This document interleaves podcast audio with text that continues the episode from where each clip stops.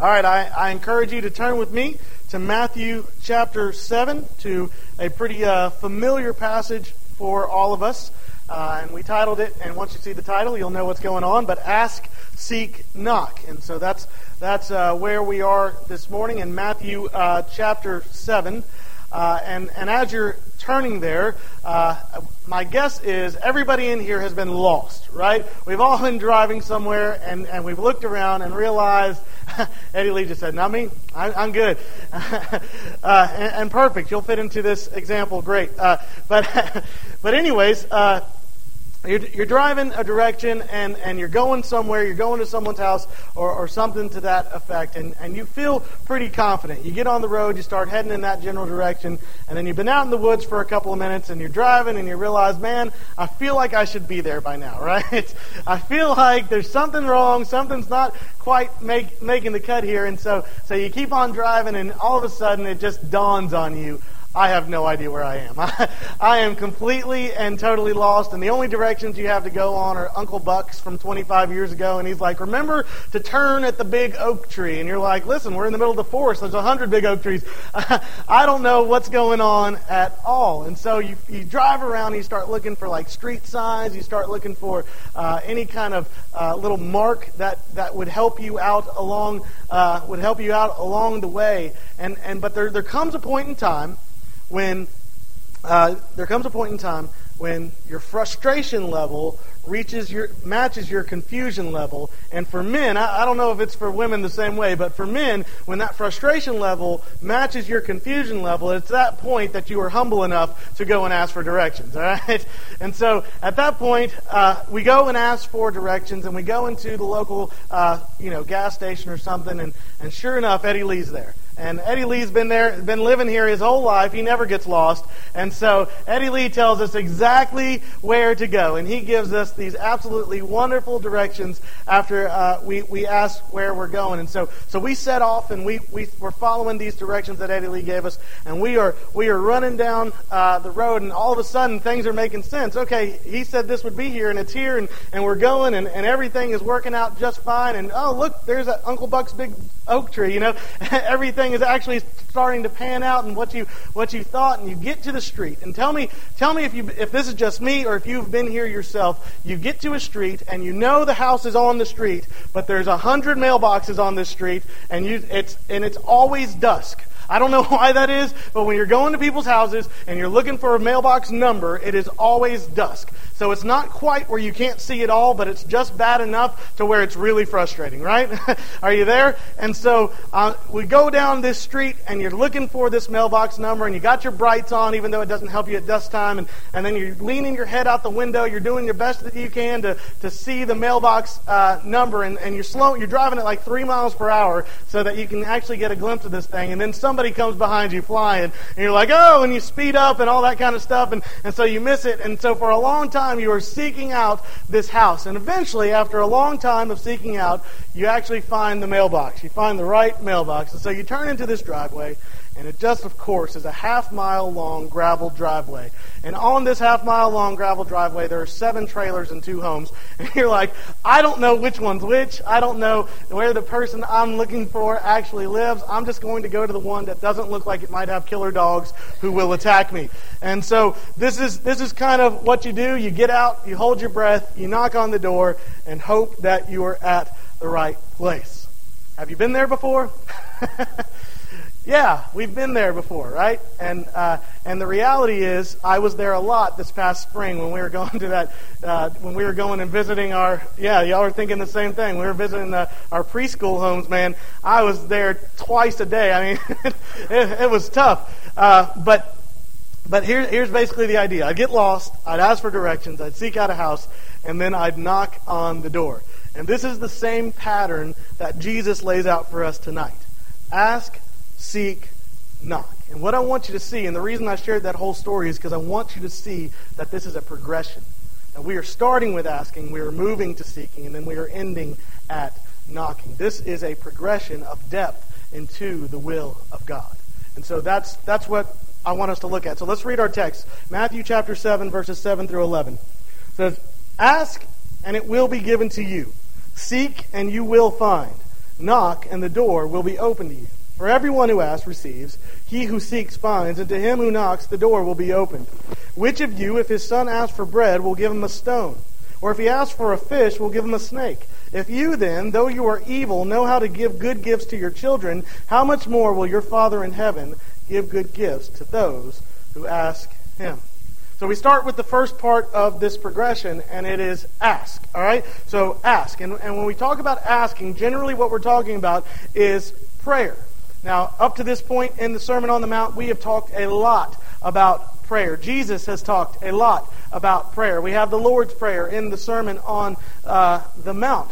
Uh, but Jesus comes back to it. Jesus decides to reintroduce the topic here, and, and it seems to me that the reason he does this is because he is encouraging faith. He says, Ask, and it will be given to you.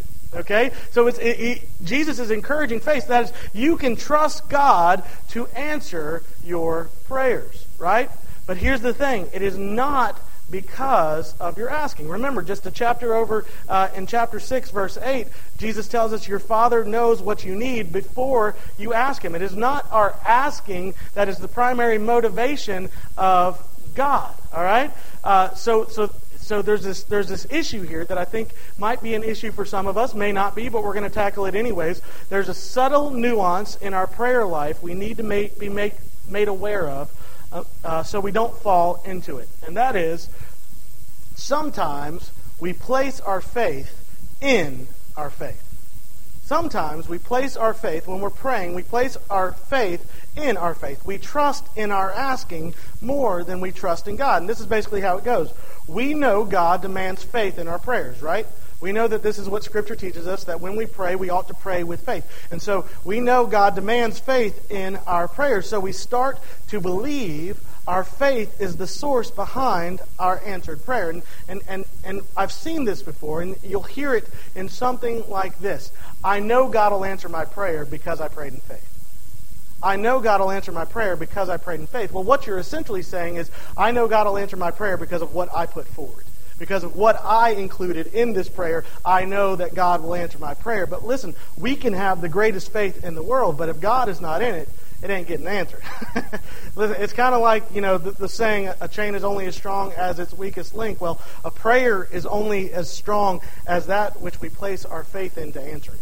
That's the only the only way that we get our strength in our prayers. So this passage, what this passage does for us, it shows us that it's not our prayers and it's not our asking uh, that that in and of itself that moves God, but it is God Himself. What moves God, what is God's primary motivation for doing things and giving things and loving and all that kind of stuff, is not our prayers, it's not our asking, it is Himself. And so, what we see here in this passage is that of the three commands that Jesus gives in this passage ask, seek, and knock of the three commands, only one of them does he elaborate on.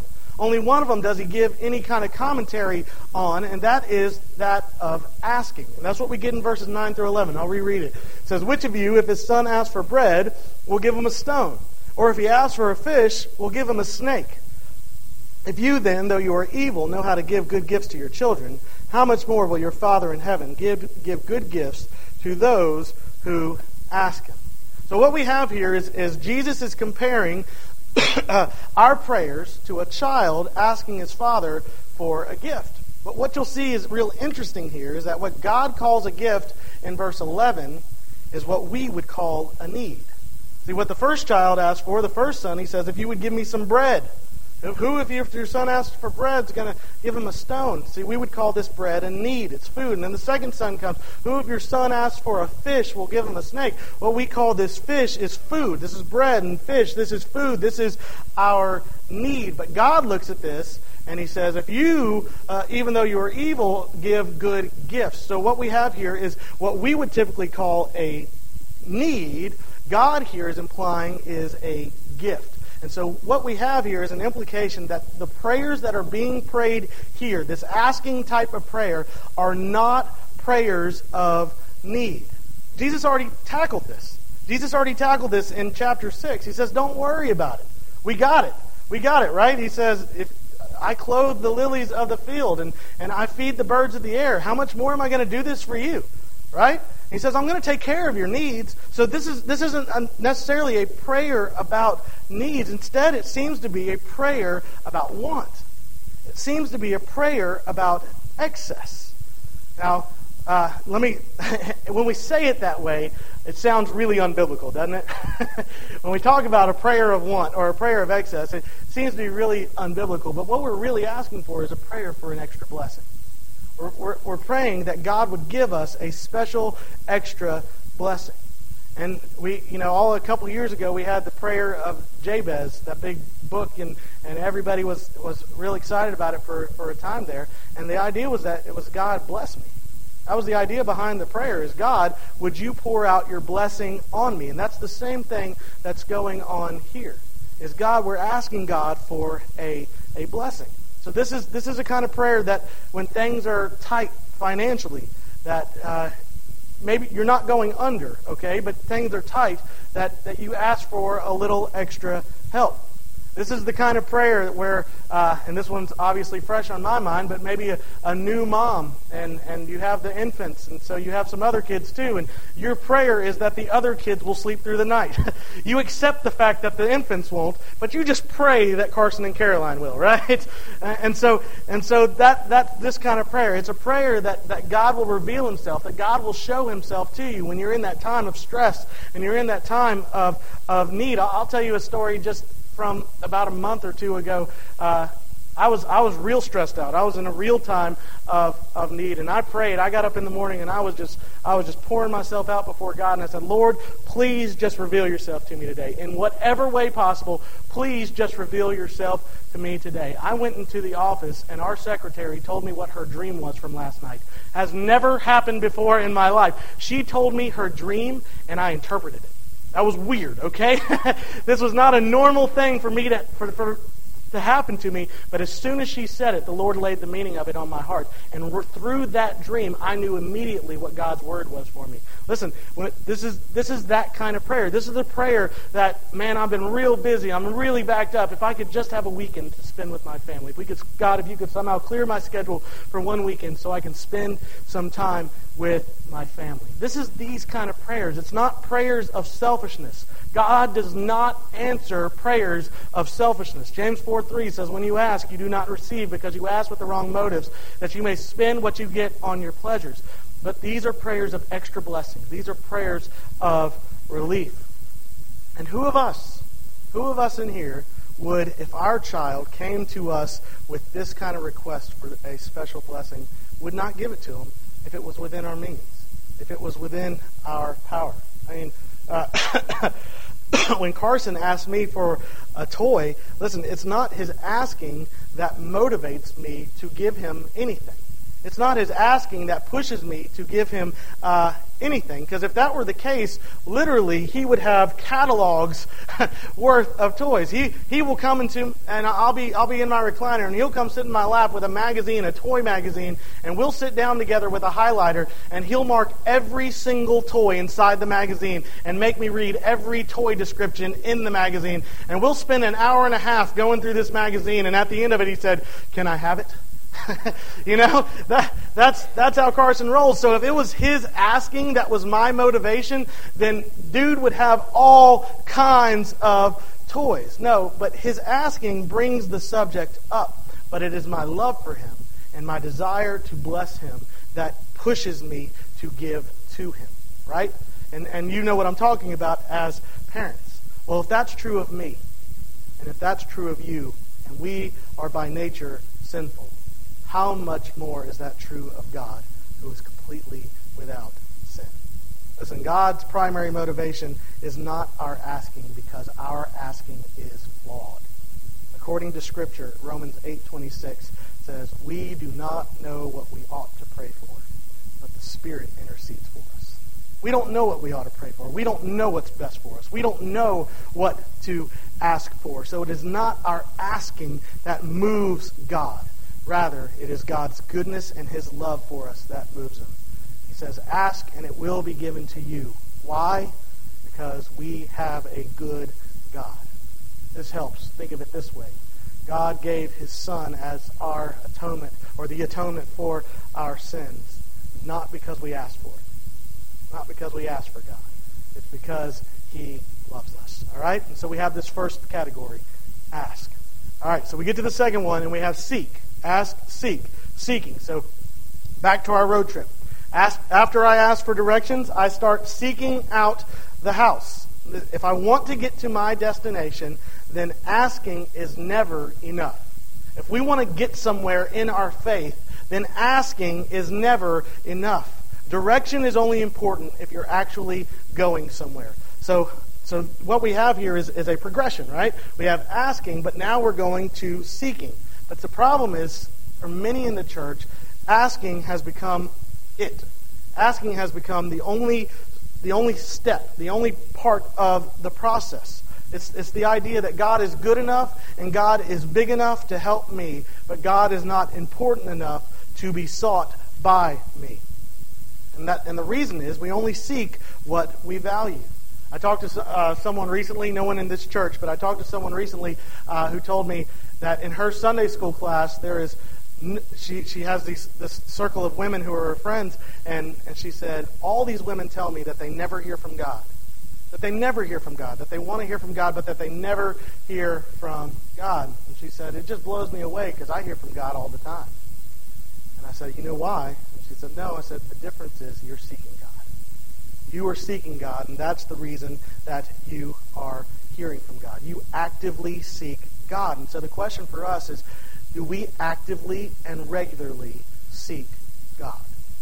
We actively and regularly seek God. I, kind of my go-to passage for this is Jeremiah 29 in verses 10 through 14. It says, This is what the Lord says. When 70 years are completed for Babylon, I will come to you and fulfill my gracious promise to bring you back to this place. For I know the plans I have for you, declares the Lord plans to prosper you and not to harm you, plans to give you a hope and a future. But after that very famous passage, he says, Then, then, so preceding this, because of this, you will call upon me and come and pray to me, and I will listen to you. You will seek me and find me when you seek me with all of your heart. I will be found by you, declares the Lord.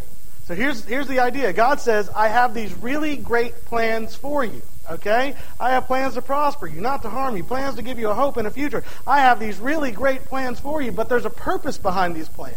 It's not just a random plan that I have for you. There's a purpose behind my plan, and the plan, the purpose is that you will call upon me that you will come and that you will pray to me. And when you do that, then you will seek me. And when you seek me, you will find me. See, the, the, what God's doing here is the same thing that Jesus is doing in our passage, that he is setting forth a, a, uh, a program, a, a, procedure. He said, Listen, I'm going to bless you, but this blessing is going to lead you to pray to me, and this uh, prayer is going to lead you to seek me. And so we have this same thing with Jesus. He says, Ask for a blessing, and I'll give it to you, but this is going to motivate you to seek me out. This is a passage about pursuing God. This is a passage about God being the pursuit of our life. How do we pursue God? We meditate on God's Word. I can't emphasize how important that is. This is the very Word of God to us. You are, in essence, the prophet of God in the Old Testament. You get to hear the voice of God through the Holy Scriptures given to you. So, so we are to meditate on God's Word. We are to sing praises to our God. Psalm 150 is, is a great, great chapter of the Psalms. It's the concluding chapter of the Psalms. And it, the last verse in all the Psalms is, Let everything that has breath praise the Lord. We are to come before our God and praise Him. We are to bow before our God in humility and pray to Him and give Him words of thanksgiving, blessing him for how he has blessed us and then and then this is and, and those are kind of the three that we always go through but listen also a life of obedience Obeying God is praising God. Obeying God is seeking God. And then when we mess up, confessing and repenting and returning to God is how we worship the Lord. Okay? That's how we worship the Lord, and that is how we pursue God. That we don't let that sin that we stumble on become the thing that turns us away from God, but rather we take that sin and say, Jesus forgave me of that sin. I'm going to turn from that sin. I'm going to confess that sin, and I'm going to return to God. This is how we pursue God. And the promise of Scripture is this when we do this, God will be found. Have, did you hear that? That's good news. That is really good news. That when we seek God with all of our heart, God will be found. Now, I'll be honest with you. There have been seasons in my life where God was nowhere to be found. There have been seasons in my life where I just felt, and God was nowhere to be found. And I am convinced that that is because God withholds himself intentionally for my growth, or for your growth, or for other people's growth. He withholds himself intentionally so that we may seek him more and so that we would be drawn to him more. It is for our growth. But eventually and always, because it is a promise of God, seeking God leads to finding I heard a story about a pastor. Uh, he was sharing his testimony, and this is basically how it went. He said he went to the office one morning, and, uh, and he, he sat down and he thought to himself, you know what? I'm just going to spend this whole day with the Lord. That's, that's what I'm going to do today. So he gets, he gets to his office and he starts his day off by spending time with the Lord. And he gets into the Word and he gets into prayer. He gets into worship and he is just going after the Lord. And he spends eight hours eight consecutive hours spending time with the Lord. After eight hours of spending time with the Lord, he's worn out and he's like, okay, I'm, I'm going home. And so he goes home, and his wife is coming home from work as well. And so she's, she pulls into uh, the driveway, and it's a long driveway, and he sees her, he sees her coming up the long driveway, and he, he looks out, and then all of a sudden, he feels the Spirit of the Lord. He's spent all day in the office seeking God, and then all of a sudden he's at home and his, his wife is driving up, and he feels the Spirit of the Lord. And it gets frustrated. he's like, God, I spent all day with you. Why couldn't we have done this earlier? Now my wife's coming up, and I'm not going to be able to spend any time with you at all. I'm going to be spending time with my wife. And he said that he felt like the Lord told him these words I enjoyed being with you today. I enjoyed being with you today. Here's my point. When we seek God, He will be found.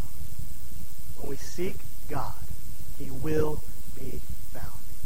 Listen, sometimes we're not going to feel it. Sometimes we're not going to have that buzz. Sometimes we're not going to have the, the, the presence all over us. But oftentimes we will. And that's where we're going next. But, but when we seek God, He will be found. So we have asking, we have seeking, and then we get to our final part, and that is knocking. And so we're back on our road trip. We're back on our, our lost road trip, and uh, we've asked for directions, and we've gone mailbox to mailbox seeking out a house. And so we finally find our place. What value would it be to go through all that trouble and then not knock on the door? what, what, what would we gain? What would be the value if we didn't go through? Listen, I don't go to someone's house to mark it on a map. I go to someone's house to visit. I go to someone's house to see them. And so we have this progression. We ask for God's blessing, and He gives it. We respond to His blessing by seeking His face. But once we find Him, that is, once He reveals Himself to us, do it we at this point turn around and go home? Of course not. Of course not. This last part is about experiencing God. Okay? So we have this kind of asking God, then we have seeking God, which is pursuing God, and then we have knocking, which is experiencing God. Now, I think one of the things that we do, and one of the things that many of our uh, Bibles that have cross references do, is it takes one word from the passage and it'll take us to different places that have that same word. And, and I think our minds kind of go this way too. So when we hear the word knock, probably one of the first things, if you're, yeah, and I'm looking at our crowd, we're all pretty familiar with scriptures. Uh, one of the first things that's probably going to pop into your mind is the book of Revelation, where Jesus knocks on the door of our heart. And so, so I don't want you to take that picture. That's not what's going on here. That passage is talking about the Christian who has, who has set Jesus outside of his heart, who has pushed Jesus to the outside and is treating him like a stranger. And Jesus desires and is patiently waiting for us to welcome him back into our lives. That's what this, that passage is about. What this passage is about, what this knocking is about, is more like the Mount of Transfiguration. And so I'm encouraging you, if you have your scripture, turn over with me to Matthew chapter 17. Matthew chapter 17 is the story of the transfiguration of Jesus Christ. And here's, here's what we have. The disciples uh, have, have been seeking God, and then he takes the, the inner three of this group up to the mountain. And so let's read this passage together. Matthew 17, verses 1 through 8. It says, After six days, Jesus took with him Peter, James, and John, the brother of James, and led them up a high mountain by themselves. There he was transfigured before them. His face shone like the sun, and his clothes became as white as the light. Just then there appeared before them Moses and Elijah talking with Jesus. Peter said to Jesus, Lord, it, or it is good for us to be here. If you wish, I will put up three shelters, one for you, one for Moses, and one for Elijah. While he was still speaking, a bright cloud enveloped them, and a voice uh, from the cloud said, This is my son, whom I love. With him I am well pleased. Listen to him. When the disciples heard this, they fell face down to the ground, terrified. But Jesus came and touched them. Get up, he said. Don't be afraid. When they looked up, they saw no one except Jesus Christ. Listen, here's what I want to tell you. They experienced God. okay? They experienced God on that mountain top. And when we have sought God with all of our hearts, then He will open the door and invite us into His presence. And that's what Jesus did right here. When we seek God with all of our heart, then He will open the door and invite us into His presence. And this happens in all different kinds of ways. This happens in all different kinds of ways. This can happen and, and by conviction of sin. This, uh, we, we think back to the Old Testament. We think about Isaiah in Isaiah chapter 6 and and he sees the glory of God, and, and he says, "Woe to me! I'm a man of unclean lips." Remember, this is a convict. This can happen through a conviction of sin. But if we look at this passage directly, what happened to the disciples? This can be hearing God's voice in a new way. This can be hearing God's voice like you have never heard God's voice before. This can be seeing Jesus like you have never seen him before. One of the beautiful things about our faith is that as we grow closer and closer and closer to Jesus Christ, the more and more we realize the depth of our own depravity and his and his glory and his righteousness. And so we, even though it's the same story that we've heard since we were children, it becomes more and more and more real to us, more and more in depth and, and really heart piercing to us as we grow closer to Him.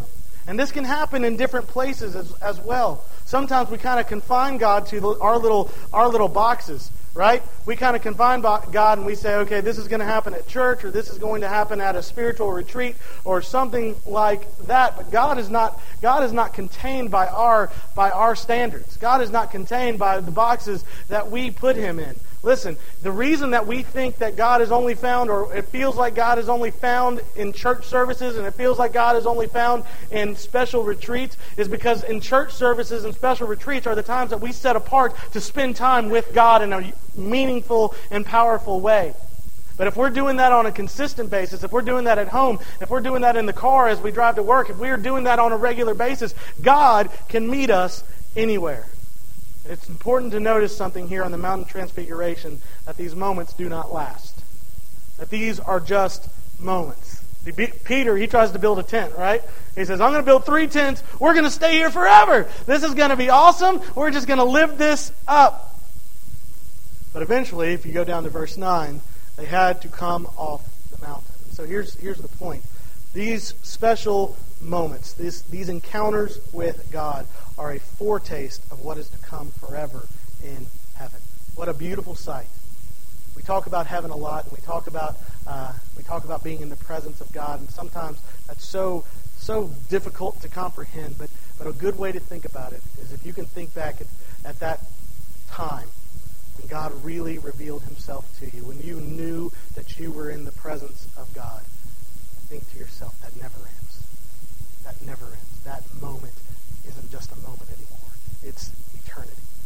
So what we have here is asking, seeking, and knocking.